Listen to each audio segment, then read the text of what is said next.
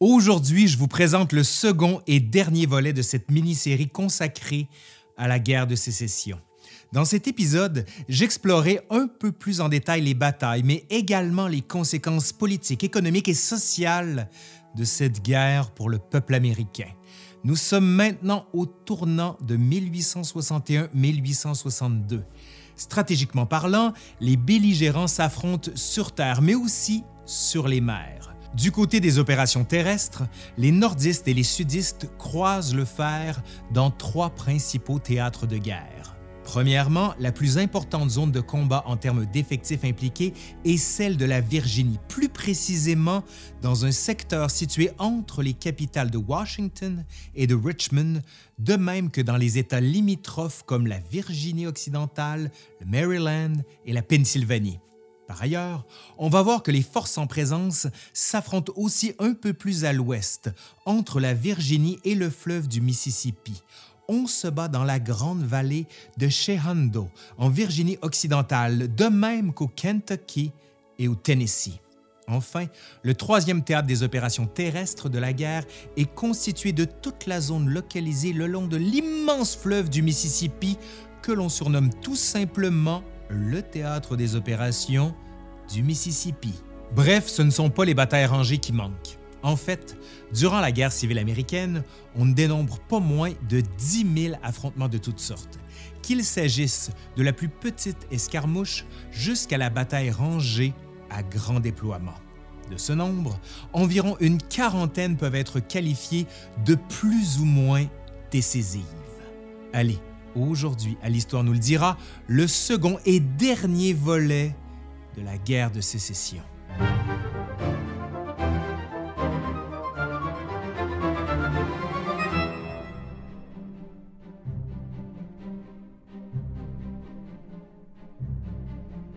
On a vu qu'à la fin de l'année mille huit cent soixante et un, dans le théâtre virginien des opérations, le front semble s'être stabilisé au lendemain de l'humiliante défaite de l'Union à la bataille de Bull Run. À mesure que nous entamons l'année mille huit cent soixante-deux, comment se présente alors la situation sur l'ensemble des fronts? Comme je le mentionnais, le front est relativement stable en Virginie, et surtout entre Washington et Richmond. Devant ce constat, les belligérants voudront probablement explorer d'autres avenues, c'est-à-dire d'autres endroits où ils pourraient prendre l'adversaire à revers et mettre plus rapidement un terme aux hostilités. Et ce ne sont pas les idées originales qui manquent. Par exemple, le neuf mars, le monde assiste pour la première fois à l'affrontement entre des navires entièrement fait de métal. Le Nord déploie l'impressionnant navire, le Monitor, tandis que le Sud met en service le Merrimac. Nous sommes dans la rade de Hampton Roads, le long des côtes de la Virginie.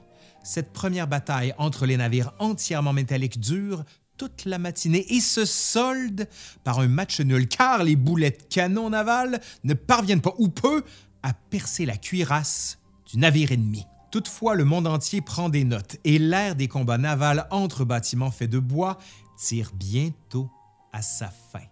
C'est probablement du côté du front terrestre que la guerre pourra trouver une conclusion. Mais quand? Nul ne peut le prédire, mais le front se déplace maintenant à l'ouest de la Virginie. Par exemple, en février, d'importants mouvements des forces de l'Union sont observés à l'ouest de la Virginie, dans le théâtre central des opérations. Plus précisément, une force combinée de fantassins et de marins nordistes progresse au Tennessee. Son principal objectif consiste en la capture du fort Donelson, une importante position défensive érigée par les Confédérés aux abords de la rivière Cumberland, un cours d'eau qui traverse d'est en ouest les États du Kentucky et du Tennessee. Mais la tâche n'est pas simple. Fort Donelson se trouve sur une colline qui domine le comté de Stewart, au Tennessee. Si la position tombe, la voie vers Nashville sera ouverte, ce qui menacerait à terme la Confédération. Sous les ordres du général Ulysses Simpson Grant, un vétéran de la guerre américano-mexicaine, reconnu, dit-on, pour son penchant envers la bouteille, les forces de l'Union se voient confier la difficile tâche de prendre ce fort et, qui sait, donner enfin une première victoire à l'Union, victoire que le président Lincoln attend désespérément. Cette bataille de Fort Donelson, qui, au bas mot, dure cinq jours, est terrible. Et on sent que c'est une véritable guerre d'usure qui s'amorce entre le nord et le sud. Les troupes du général Grant en sortent victorieuses. Elles sont dans le fort au soir le seize février mille huit cent soixante-deux et la vallée du Tennessee leur semble ouverte. Par d'habiles manœuvres où se combinent le feu croisé de l'infanterie et celui de canonnières situées sur la rivière Cumberland, les nordistes finissent par donner à Lincoln une première victoire tant attendue. Mais le bilan est lourd. Au moins quinze mille soldats sont tombés. Pour sa part, le général Grant, dont on avait jusqu'alors sous-estimé les capacités et surtout le leadership, commence à se bâtir une enviable réputation de meneur d'hommes. Par la prise du fort Donelson, l'Union sécurise l'État du Kentucky, puis s'établit dans une bonne partie du Tennessee avec Nashville à portée de main.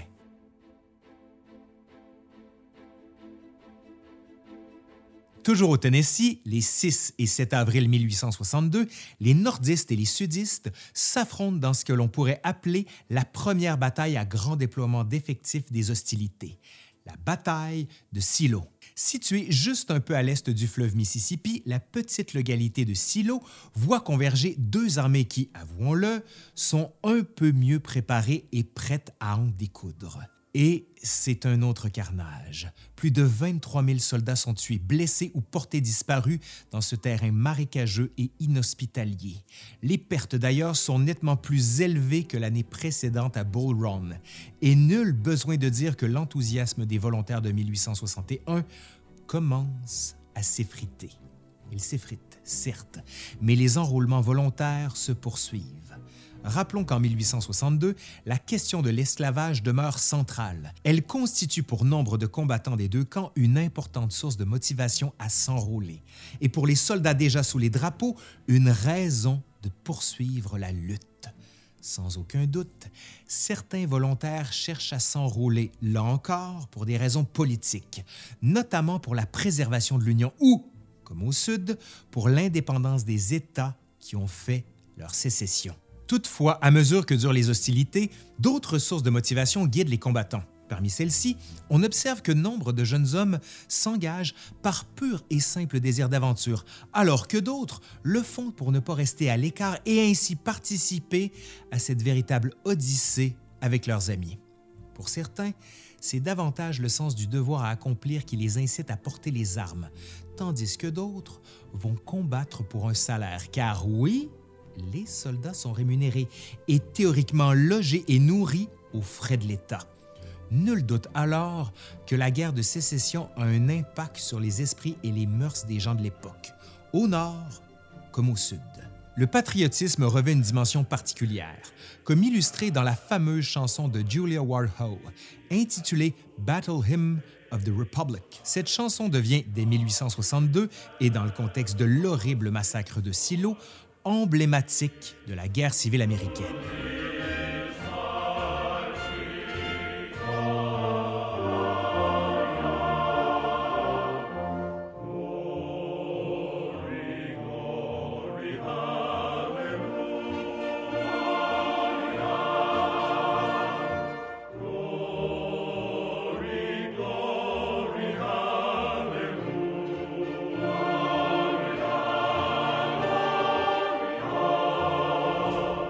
La seconde moitié de mille huit cent soixante-deux voit la guerre revenir en force dans le théâtre des opérations de l'Est que l'on appelle sommairement le théâtre virginien.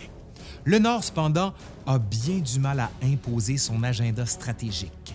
Bien qu'il dispose davantage de ressources, celles-ci sont mal utilisées. Elle forme l'armée du Potomac, alors commandée par le jeune et excellent organisateur qu'est le général George McClellan, dont on dit qu'il est un génie militaire qui se compare à celui, jadis dit-on, de Napoléon. Ni plus, ni moins. En effet, McClellan est un superbe organisateur. Sous sa direction, les soldats subissent un rigoureux entraînement et apprennent la discipline. Autrement dit, les soldats de l'Union se professionnalisent. Cependant, le général McClellan manque de ce qu'on pourrait qualifier d'agressivité. C'est une qualité essentielle à la guerre. Son imposante armée devra tôt ou tard attaquer et ne pas se contenter de camper devant le fleuve du Potomac. McClellan dispose minimalement de deux fois plus de soldats que son adversaire, le général Lee. Le président Lincoln le sait très bien et il ne se gêne pas pour dire à son jeune général de presser le pas. Il faut attaquer. Fin juin, début juillet mille huit cent soixante-deux, McClellan manœuvre dans la péninsule virginienne à l'est et au nord de Richmond. Presque chaque fois, c'est plutôt lui qui se fait manœuvrer par les confédérés du général Lee. McClellan bat en retraite et ses soldats se positionnent devant Washington afin de minimalement protéger la capitale fédérale. Cette série d'affrontements, dits des Sept jours, voit les forces de l'Union frustrées dans leurs efforts de prendre Richmond, qui, pour l'instant, demeure hors d'atteinte. On comprend alors que le déroulement de la guerre semble bien aller pour l'Union dans le théâtre ouest des opérations. Le Mississippi jusqu'à la Nouvelle-Orléans est relativement sous contrôle fédéral, mais la situation se dégrade dans le théâtre virginien. Non seulement les nordistes ne progressent plus vers Richmond, mais leur halte donne une opportunité aux confédérés de marcher vers le nord. Dans ce contexte, la confiance du président Lincoln envers le général McClellan s'effrite. Il faut coûte que coûte reprendre la marche vers Richmond. C'est alors que le président mandate un autre général, John Pope, de réorganiser les forces du Potomac. S'étant illustré au Mississippi, Lincoln croit que Pope est le nouvel homme de la situation, mais il y a un problème, et un gros.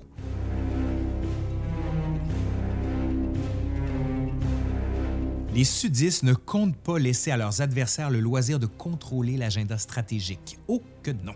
Bien au contraire, les forces du général Lee profitent des hésitations de McClellan pour marcher vers le nord, vers Washington. Le haut commandement confédéré souhaite à court terme forcer l'Union à signer un traité de paix et cela peut en partie expliquer pourquoi il cherche à marcher le plus rapidement possible vers Washington afin de placer ses pions. Ainsi comme en mille huit cent soixante et un, les belligérants se retrouvent à la jonction ferroviaire de Manassas, à la fin août, dans ce qui apparaît comme une seconde bataille de Bull Run. Environ cinquante mille confédérés, sous les ordres de Lee, font face à soixante-dix-sept mille nordistes, commandés par Pope. Et, comme en mille huit cent soixante et un, les sudistes leur infligent un autre camouflet. Pope est relevé de son commandement et Lee maintient la pression en faisant mouvement en plein cœur du territoire de l'Union, dans le Maryland, au nord-ouest de Washington.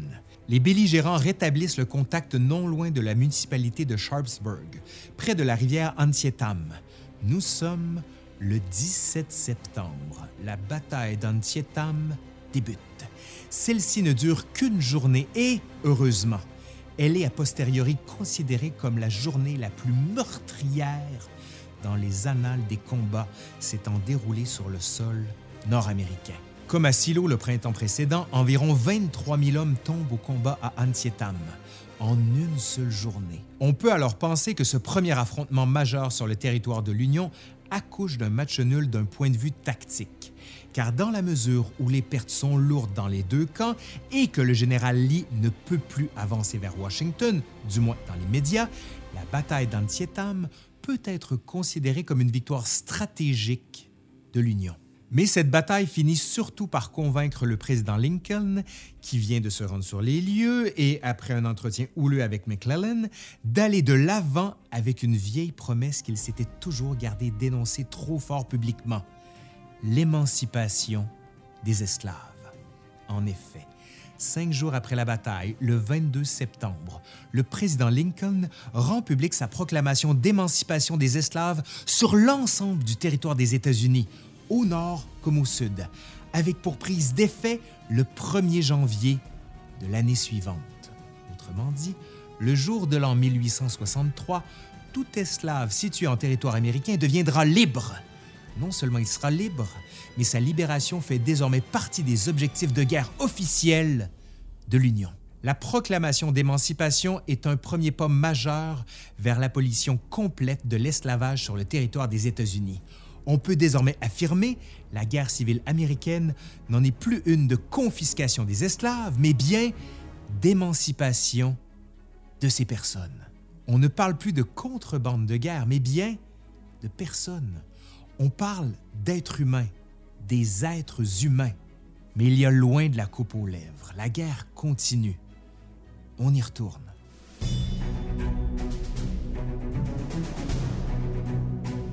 Les lendemains de la bataille d'Antietam sèment davantage le doute sur les capacités de la Confédération à gagner la guerre. On en doute au nord, bien sûr, mais également au sud, comme du point de vue des puissances étrangères qui, plus que jamais, adoptent une attitude de stricte neutralité. Le Sud continue néanmoins de remporter de brillantes victoires à la fin de mille huit cent soixante-deux et au début de mille huit cent soixante-trois, notamment à Fredericksburg et à Chancellorsville, en Virginie, de même qu'à Stone River, au Tennessee. Là encore, la Confédération remporte toute une série de victoires tactiques, mais qui n'aboutissent pas d'un point de vue stratégique. Pourquoi? Eh bien, essentiellement parce que la Confédération, comme je l'ai déjà dit, ne dispose pas de ressources humaines suffisantes pour rivaliser avec le Nord. Et, pire encore peut-être, le temps lui fait cruellement défaut. Car la durée de la guerre commence à peser lourd, tant sur le plan politique qu'économique. Mais la guerre a aussi un impact sur les esprits. Elle joue dans la tête des gens. Par exemple, la capitale confédérée de Richmond est le théâtre en mille huit cent soixante-trois de certaines tensions. Ces tensions ne sont pas tant dirigées contre les esclaves, mais elles se traduisent par des émeutes menées pour la plupart par des femmes qui en ont assez des prix exorbitants de la nourriture en raison de l'inflation galopante. Au nord, ce qu'on peut appeler le front intérieur commence aussi à s'effriter. Les gens en ont assez de la durée des hostilités, mais plus encore de l'imposition par l'administration Lincoln de mesures sur le service militaire obligatoire, autrement dit, la conscription. Dans ce contexte, l'été de mille huit cent soixante-trois voit des manifestations contre la conscription se dérouler dans plusieurs grandes villes du Nord, et plus particulièrement à New York, où la conscription ne passe carrément pas. Ces émeutes laissent derrière elles un peu plus d'une centaine de morts et environ deux mille blessés, attestant du coup d'une certaine opposition à la guerre qui prend forme. Pourquoi? Eh bien, parce que les mesures de Lincoln sur le service militaire obligatoire prévoient des exemptions, des exemptions pour les plus riches. En clair, un jeune homme en âge de combattre, mais aisé financièrement, peut en payer un autre, moins fortuné, pour aller se faire tuer à sa place. Bref, il serait temps que la guerre s'arrête, mais rien n'est vraiment terminé.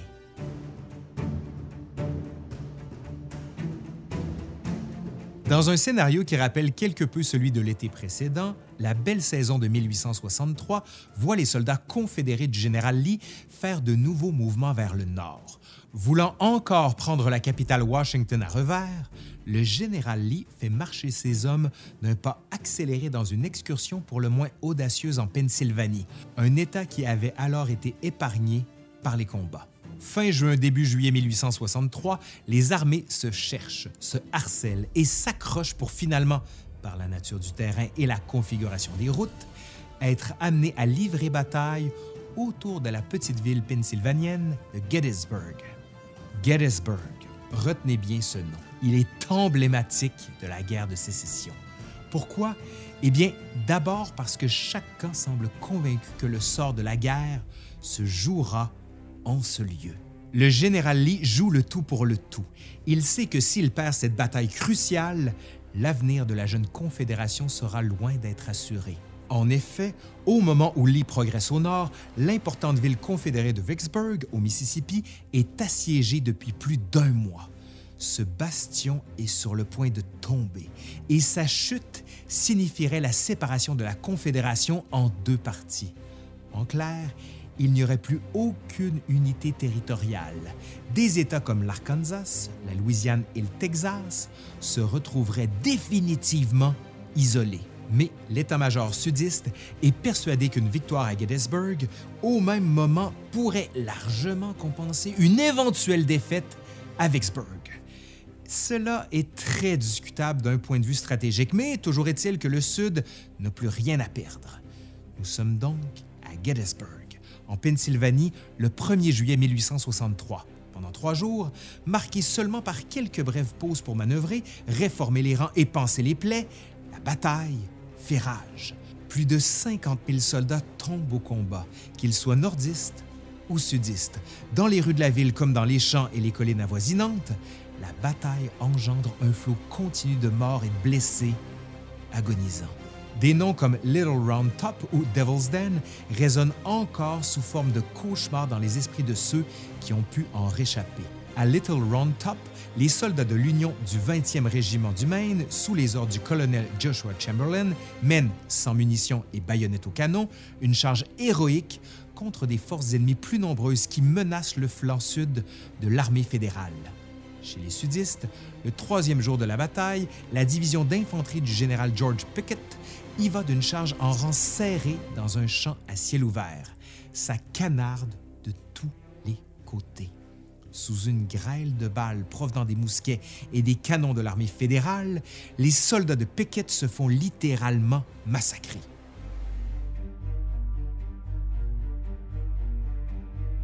Sans atteindre le niveau des pertes que l'on observera durant les guerres du vingtième siècle, notons que la guerre de Sécession aux États-Unis figure parmi les conflits les plus meurtriers du dix-neuvième siècle. Et des raisons expliquent cet état de fait. D'abord, je l'ai dit, les soldats manœuvrent généralement en rang serré, et ne serait-ce que pour accroître la concentration et la puissance du tir de leurs fusils, et pour faciliter la transmission orale des ordres. Ces formations en rang serré risquent assurément d'accroître le taux de perte, surtout si l'on considère les armes à feu qui sont alors en service. Par exemple, les soldats de la guerre civile américaine sont équipés de carabines et non plus de mousquets comme auparavant. La principale différence, eh bien, contrairement aux mousquets qui tirent un projectile rond sous forme de bille dans un canon lisse, la carabine utilise une munition plutôt triangulaire. Celle-ci est tirée à l'intérieur d'un canon à rayures. Le canon à rayures accroît nettement la stabilité de la balle une fois tirée, ce qui signifie qu'elle sera projetée beaucoup plus loin, jusqu'à au moins huit cents mètres, du jamais vu jusque-là. Pire encore peut-être, c'est que les soldats utilisent une munition pour le moins particulière. Bon nombre de fusils de l'époque tirent une munition nommée la balle Minier, en référence à son inventeur, un Français du nom de Claude-Étienne Minier. De par sa configuration triangulaire et ses rayures qui font qu'elle est projetée plus loin une fois tirée, la balle Minier inflige à sa victime d'importants dégâts. Elle pulvérise littéralement les os et déchire les muscles. De plus, la balle reste souvent coincée à l'intérieur du corps, ce qui rend l'extraction des plus difficiles pour le personnel soignant. Pire encore, oui, il y a toujours pire, on dirait, la balle Minier, qui est faite de plomb, cause d'importantes infections à sa victime. Des infections qui, si non traitées à temps, peuvent bien sûr détériorer la condition physique du blessé et entraîner sa mort. Toujours est-il que sur un champ de bataille, un soldat bien entraîné peut en moyenne tirer trois coups à la minute, à condition bien sûr qu'il soit en contrôle de ses nerfs et qu'il respecte à la lettre le protocole de rechargement de son arme. Ce protocole est constitué de neuf étapes que le soldat apprend comme une comptine, jusqu'à ce que cela devienne un automatisme. Cet entraînement pour le moins mécanique et le nombre accru de soldats sur le terrain font en sorte que la mousqueterie est plus violente que jamais. Toutefois, davantage de soldats durant la guerre civile meurent de la maladie et des infections qui découlent des blessures imparfaitement traitées, notamment en raison des carences de la médecine d'alors. De plus, les mesures d'hygiène sont la plupart du temps inexistantes dans les hôpitaux militaires de campagne, qui s'apparentent davantage à des installations de fortune. Considérant qu'un soldat a de fortes chances de voir sa blessure s'infecter, les médecins et les membres du personnel infirmier ont le réflexe de procéder à l'amputation du membre atteint plutôt que de tenter quelconque effort pour le réchapper. Naturellement, tout ce qui s'apparente à l'anesthésie est également quasi inexistant à cette époque. Il semble plus commode de faire boire un soldat agonisant, mais toujours conscient, une bonne rasade de whisky afin de calmer un tant soit peu sa douleur avant l'amputation. Ce climat insalubre présent dans les installations médicales de fortune contribue assurément à la prolifération des microbes, virus et autres maladies qui font un grand nombre de victimes.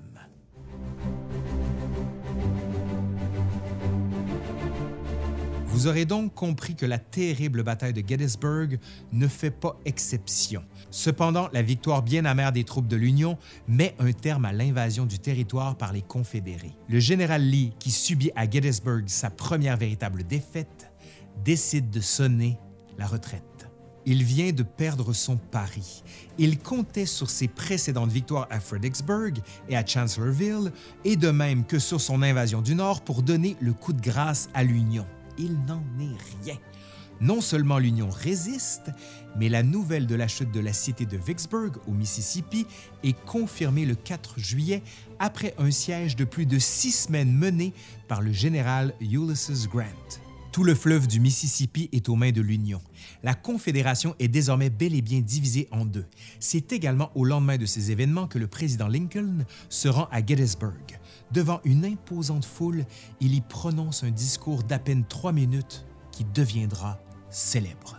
Lincoln rend hommage aux morts de la guerre. D'ailleurs, ce discours de Gettysburg est toujours considéré de nos jours, ne serait-ce que pour son principe du gouvernement du peuple, par le peuple et pour le peuple, comme un pilier idéologique de la démocratie américaine. À elles seules, les défaites de Gettysburg et de Vicksburg à l'été de mille huit cent soixante-trois compromettent plus que jamais les chances de la Confédération de gagner la guerre. Mais rien n'est terminé. Bien qu'il soit sur la défensive et coupé de ses États situés à l'ouest du Mississippi, le Sud résiste toujours. Quant au Nord, la victoire semble plus que probable, mais il faudra la jouer serrée, comme on dit. D'autres batailles se pointent à l'horizon en cet automne de mille huit cent soixante-trois. La frontière entre le Tennessee et la Géorgie devient le théâtre de violents combats à l'automne de mille huit cent soixante-trois. Parmi ceux-ci, celui de Chickamauga, en septembre, dans le nord de la Géorgie. Les troupes de l'Union y subissent une autre dure défaite, la pire, dans le théâtre ouest des opérations, face à ces confédérés qui leur donnent toujours du fil à retordre. Signe comme quoi rien n'est tout à fait joué. La défaite nordiste à Chickamauga envoie le signal qu'une invasion en règle du territoire confédéré devra être mieux planifiée, et ce, même si les sudistes ne parviennent plus à tirer profit de leur victoire en raison du manque de ressources de toutes sortes. Néanmoins, les forces de l'Union se replient un peu plus au nord, dans la petite localité de Chattanooga, au Tennessee, poursuivie par les confédérés en novembre. Là encore, de violents affrontements ont lieu dans les montagnes environnantes, notamment à Lookout Mountain et à Missionary Ridge. Or, cette fois, les soldats de l'Union sortent victorieux de la campagne de Chattanooga et l'État du Tennessee semble a priori bel et bien perdu pour la Confédération. Tout cela au moment où s'achève l'année mille huit cent soixante-trois.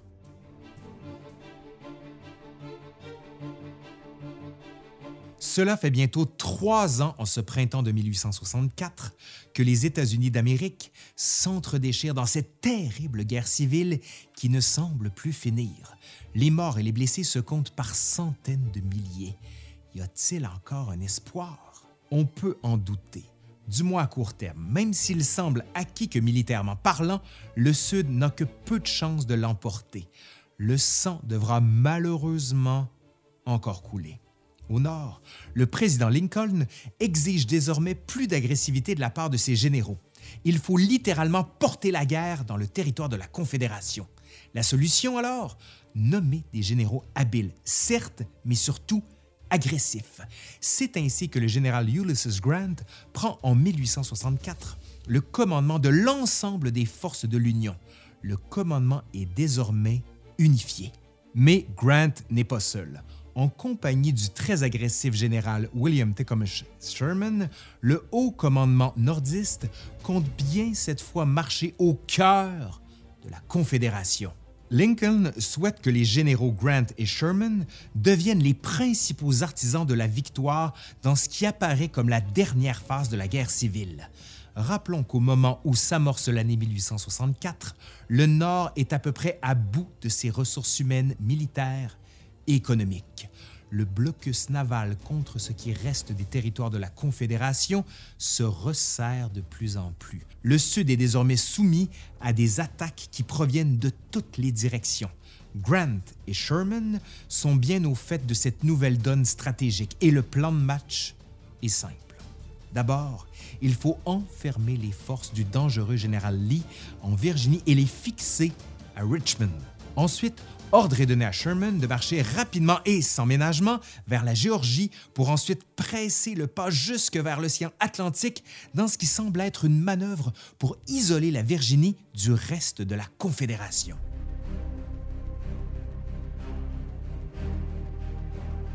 Les Confédérés vont-ils se laisser faire?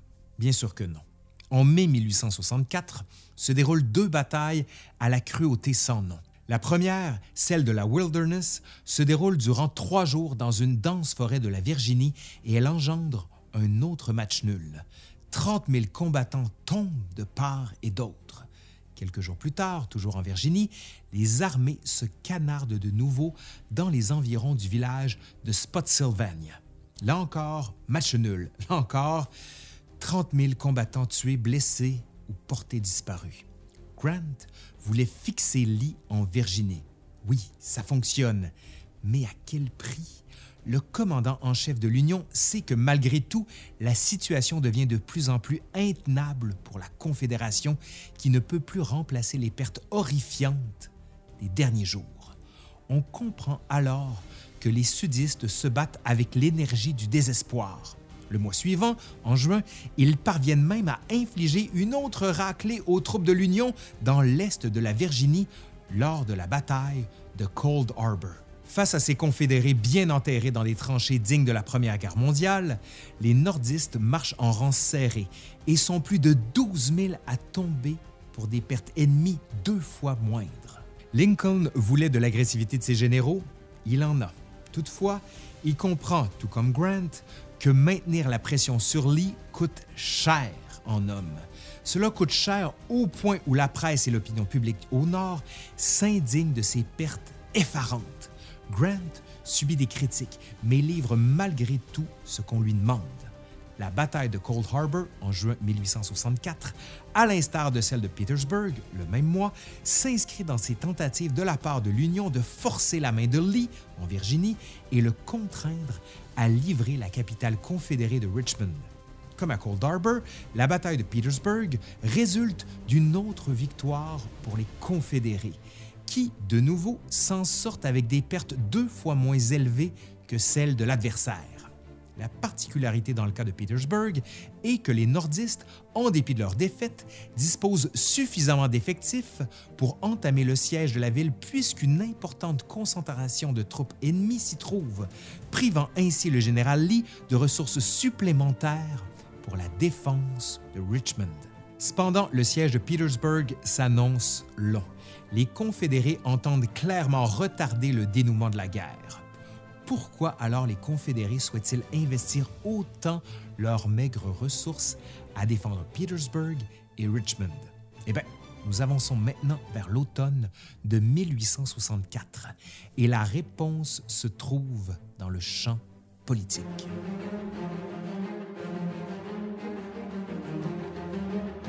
Que se passe-t-il normalement aux États-Unis à l'automne tous les quatre ans? Des élections. En effet, et malgré la guerre, le président Lincoln sollicite un second mandat. Tout le monde comprend alors que de l'évolution des combats dépend ses chances de réélection. Les sudistes pensent que leur résistance acharnée et leur récente victoire pourraient entraîner la défaite de Lincoln et leur permettre ultimement de négocier la paix avec un candidat, disons, moins déterminé que le président sortant. Autrement dit, les sudistes veulent conclure la paix avec un candidat prêt à négocier. Le mois suivant, trente juillet, toujours en Virginie, les belligérants s'affrontent au cours de la fameuse bataille dite des cratères. Pour faire changement, l'état-major nordiste envisage de creuser des tunnels sous les tranchées ennemies et y poser des explosifs pour faire sauter le tout. Comme prévu, la position ennemie vole en éclats sous le fracas d'une immense explosion, puis l'assaut nordiste est donné. Toutefois, les nordistes avancent dans la confusion la plus complète, au point où nombre de leurs soldats tombent en plein milieu de l'immense cratère. Le hic, c'est qu'aux abords du dit cratère se trouve une masse de soldats confédérés qui leur tirent dessus. Près de quatre mille soldats de l'Union sont ainsi anéantis. Vous aurez alors compris que tout ça juste avant les élections, c'est pas bon. C'est pas bon, mais l'étau nordiste se resserre sur la Virginie de plus en plus. Qui plus est, le général Sherman, dont les troupes sont concentrées au Tennessee, entame sa longue marche vers la côte atlantique. Nous sommes en novembre mille huit cent soixante-quatre. Bien équipé et entraîné, et surtout dirigé par un chef agressif qui n'entend pas faire de quartier, les soldats de l'Union marchent vers le sud. Ce qu'on appelle la marche à la mer commence. Les nordistes franchissent la frontière de la Géorgie. Au loin se trouve la ville d'Atlanta, dont la chute portera à coup sûr un autre coup dur à la Confédération. À juste titre, la population du Sud s'alarme. Les soldats de Sherman incendient et détruisent à peu près tout sur leur passage. Les fermes y passent, elles sont pillées, brûlées et parfois leurs exploitants assassinés si le moindre signe de résistance est observé.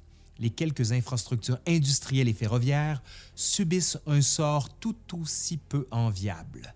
Sherman capture la ville d'Atlanta, qui, avec Vicksburg l'année précédente, compte parmi les premières villes d'importance à tomber aux mains de l'Union. De facto, pourrait-on dire, la chute d'Atlanta, combinée à d'autres victoires militaires plus locales en Virginie, entraîne à coup sûr la réélection de Lincoln. Le président républicain sortant est en effet réélu pour un second mandat face à son ancien général George McClellan, qui porte la bannière du Parti démocrate. De son côté, le général Sherman poursuit sans relâche sa marche à la mer, et ce, malgré les efforts désespérés des Confédérés de l'en empêcher. Les Confédérés tentent effectivement une nouvelle invasion du Tennessee, notamment pour menacer les arrières de Sherman, qui se trouve en Géorgie. Mal équipés et mal préparés, les sudistes subissent une grave défaite à la bataille de Franklin en novembre, puis une autre à Nashville en décembre.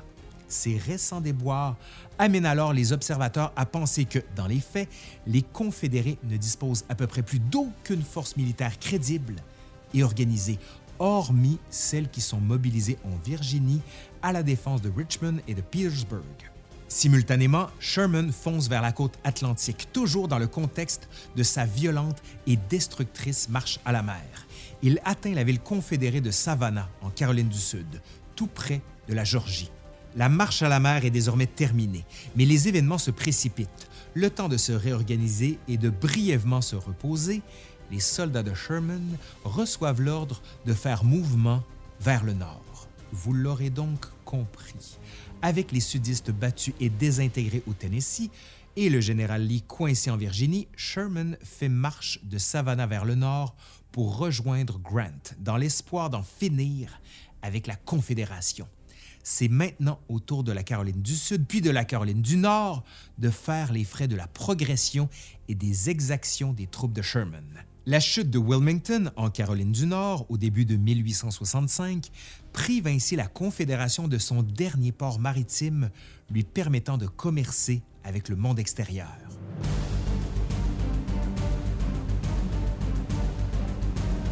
La fin approche. Nous entamons l'année mille huit cent soixante-cinq. La guerre dure depuis presque quatre ans.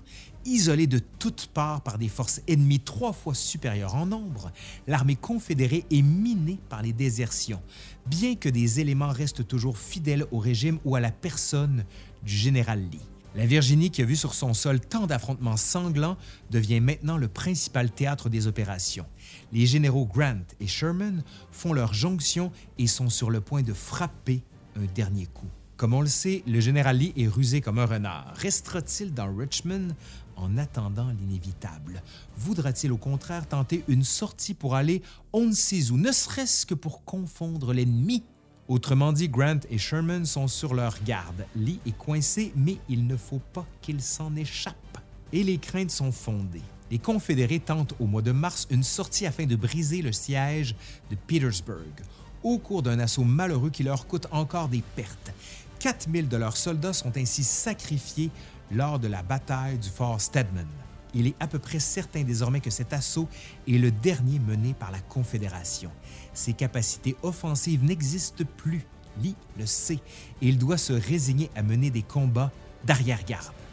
Début avril, les belligérants combattent à la jonction ferroviaire de Five Forks, située au sud-ouest de Petersburg. Les sudistes espèrent pouvoir tenir suffisamment longtemps ce point stratégique, ne serait-ce que pour faciliter le ravitaillement et accélérer une évacuation de leurs troupes.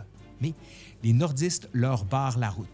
Ils remportent cette bataille le premier avril. Par conséquent, le général Lee n'a d'autre choix que d'abandonner la capitale Richmond. Les sudistes tentent une dernière fois d'offrir une résistance dans Petersburg, non loin de Richmond. Le général Grant ordonne une autre offensive contre cette cité-forteresse.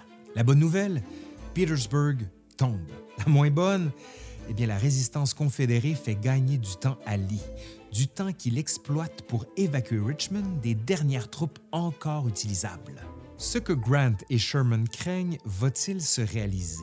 Le général Lee et les derniers éléments de son armée vont-ils s'échapper? Les sudistes font mouvement vers l'ouest de la Virginie. Ils atteignent la gare ferroviaire de la petite localité d'Appomattox Court House. Comme à Five Forks, le commandant sudiste espère pouvoir utiliser le réseau ferroviaire local pour ravitailler ses hommes et, qui sait, peut-être s'échapper plus rapidement vers le sud.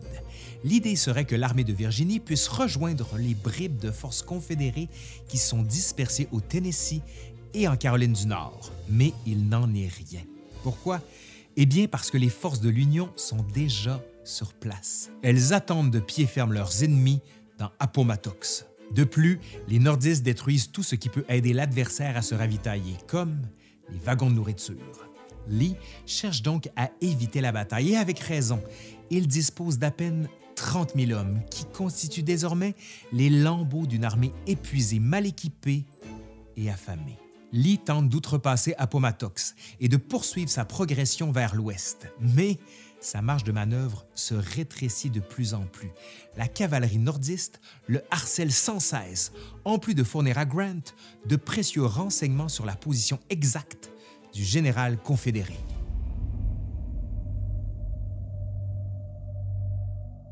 Le général Lee est pris au piège. Désormais, le mot circule dans les rangs nordistes. On doit foncer vers Appomattox. Et c'est ce qui se passe. Des dizaines de milliers de soldats de l'Union convergent vers cette localité. Nous sommes le neuf avril mille huit cent soixante-cinq et on se bat encore au petit matin. Le général Lee conserve un mince espoir de percer les lignes fédérales, mais il réalise qu'il a moins de trente mille hommes pour faire face à un contingent ennemi composé d'au moins soixante mille combattants sur les lieux mêmes d'Appomattox, sans compter d'autres renforts qui sont en route. C'en est fini. Il n'y a plus aucune issue possible pour les Confédérés. La décision est prise à l'état-major sudiste. Il est temps de capituler. Le général Lee sollicite une rencontre avec le général Grant.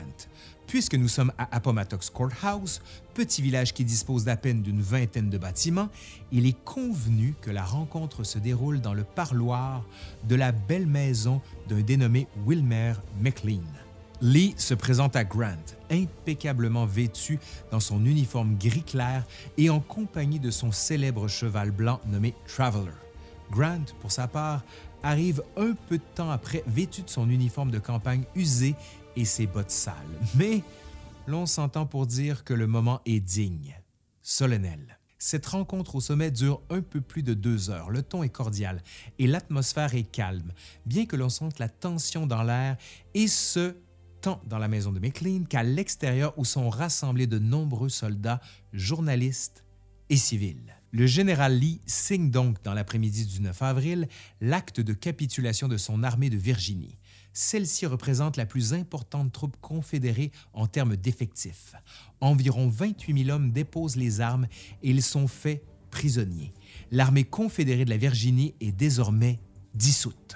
Suivant les instructions du président Lincoln, le général Grant offre à son homologue des termes de capitulation qui se veulent conciliatoires. Autrement dit, les conditions ne sont pas aussi dures que ce à quoi l'on aurait pu normalement s'attendre de la part d'un vainqueur envers le vaincu. Par exemple, le douze avril, les troupes confédérées paradent dignement devant leurs ennemis avec leurs armes, qu'elles remettent ensuite aux vainqueurs.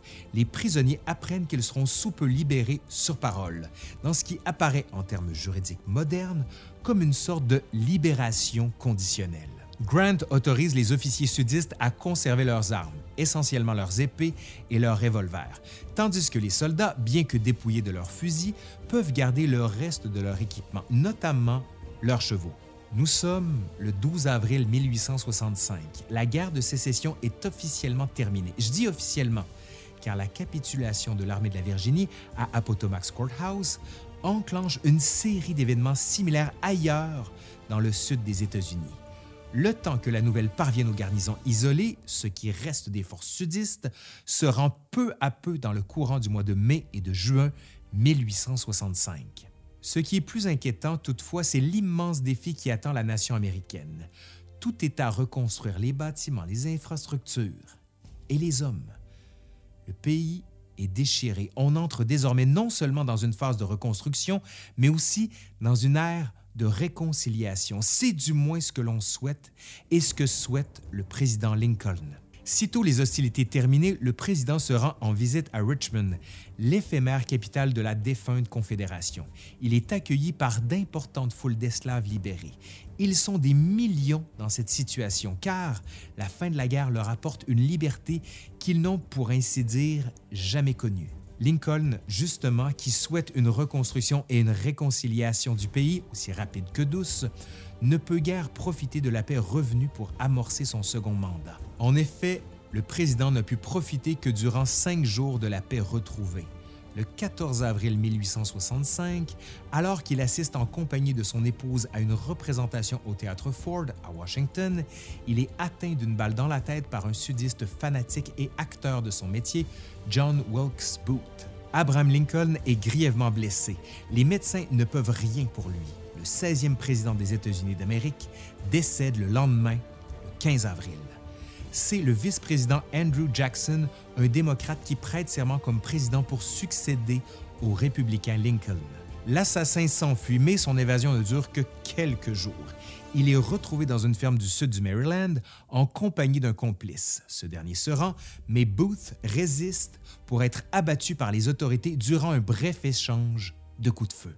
On comprend donc que la mort du président Lincoln laisse un grand vide et des questions sans réponse immédiate. De quoi seront faits les États-Unis demain? Rappelons d'abord que la vaste majorité des infrastructures des États confédérés est détruite, notamment le réseau des chemins de fer.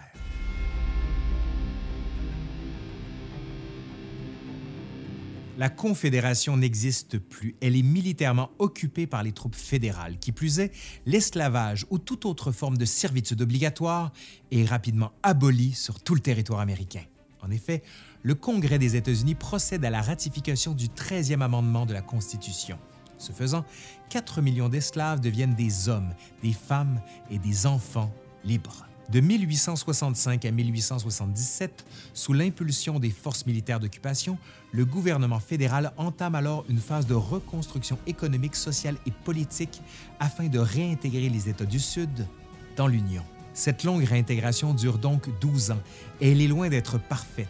Elle apparaît comme une tentative couronnée partiellement de succès visant à rebâtir le pays sur de nouvelles bases et à garantir les droits civiques de chaque citoyen du pays, notamment ceux des anciens esclaves noirs. Le Congrès ratifie également, en mille huit cent soixante-huit, le quatorzième amendement à la Constitution. Ce dernier vise essentiellement à raffermir le treizième amendement en garantissant des droits égaux en tant que citoyens à tous les Américains nés sur le territoire des États-Unis ou naturalisés par la suite.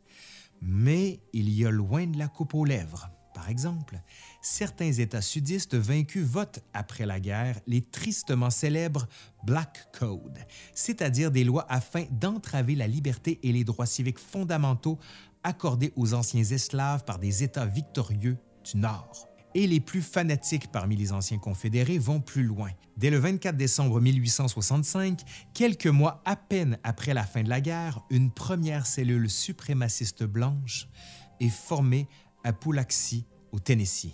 Elle constitue la genèse de l'organisation secrète terroriste du Ku Klux Klan, dont l'objectif premier consiste, entre autres méfaits, à terroriser les Afro-Américains et à les déposséder de leurs nouveaux droits, voire les tuer purement et simplement. La porte à la ségrégation raciale est donc ouverte et ses effets seront bien visibles plus de cent ans après la fin des hostilités. Les Afro-Américains continuent d'être insultés, battus et publiquement lynchés. Mais il se trouvera également des voix, comme celle de Martin Luther King et de Malcolm X, qui se feront les défenseurs de leurs droits civiques. Dans un autre ordre d'idées, la guerre civile américaine figure parmi les conflits les plus étudiés et les plus psychologiquement marquants de l'histoire des États-Unis. Ses conséquences se font encore sentir de nos jours. Le conflit est profondément ancré dans la mémoire collective des Américains. Sans surprise, et en considération des enjeux autour de l'esclavage, la guerre de Sécession suscite de nombreux débats historiographiques et de société. Parmi les sujets de contentieux historiques figure celui des causes de ce conflit. L'esclavage à lui seul peut-il tout expliquer? Le débat ne sera assurément jamais clos. Secondaire pour certains au début de la guerre, cet enjeu a pris sans aucun doute de l'importance avec le temps. Autre sujet litigieux, celui de la persistance du mythe de la Lost Cause, la cause perdue. Il s'agit d'une idéologie négationniste voulant que la cause pour laquelle se sont battus les États confédérés soit noble, juste, héroïque et non pas uniquement centrée sur l'esclavage. Là encore, le débat est ouvert. Chose certaine, la guerre civile américaine figure également parmi les premiers conflits que l'on peut qualifier d'industrialisés.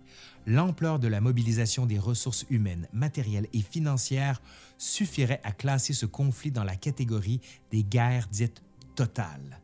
On serait en effet tenté de le croire. Certes, les chemins de fer, les télégraphes, les navires à vapeur, les premiers cuirassiers et même la photographie font leur apparition sur les champs de bataille. La production des armes à feu et du matériel de guerre devient de plus en plus standardisée et non plus artisanale.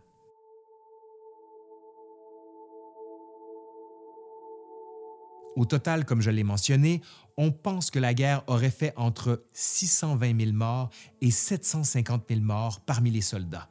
Elle aurait laissé dans son sillage plus de quarante mille blessés et invalides, sans oublier les quelques cent trente mille victimes civiles, dont quatre-vingt mille esclaves. Ces chiffres feraient donc de la guerre de Sécession le conflit le plus meurtrier de l'histoire des États-Unis. Imaginez, autant de soldats américains meurent au combat entre mille huit cent soixante et un et mille huit cent soixante-cinq que durant toutes les guerres subséquentes jusqu'à celle du Vietnam. Ouf! Allez, c'est fini pour aujourd'hui. J'espère que cette série-là vous a plu. Vous en faites pas, on va en faire d'autres, mais j'ai besoin d'avoir vos impressions et surtout vos suggestions. Dites-nous sur quoi devrait porter la prochaine série. Mais en attendant, je dois faire un immense merci à Carl Pépin qui a une plume magnifique, grand historien vraiment, avec qui j'ai tellement de plaisir à travailler. Merci Carl, vraiment. Sinon, ben, vous savez quoi faire pour la vidéo. Un pouce par en l'air, vous partagez, vous commentez, vous faites vivre la vidéo. Allez, je suis Laurent Turcot de L'Histoire nous le dira et je vous dis à la prochaine. Bye!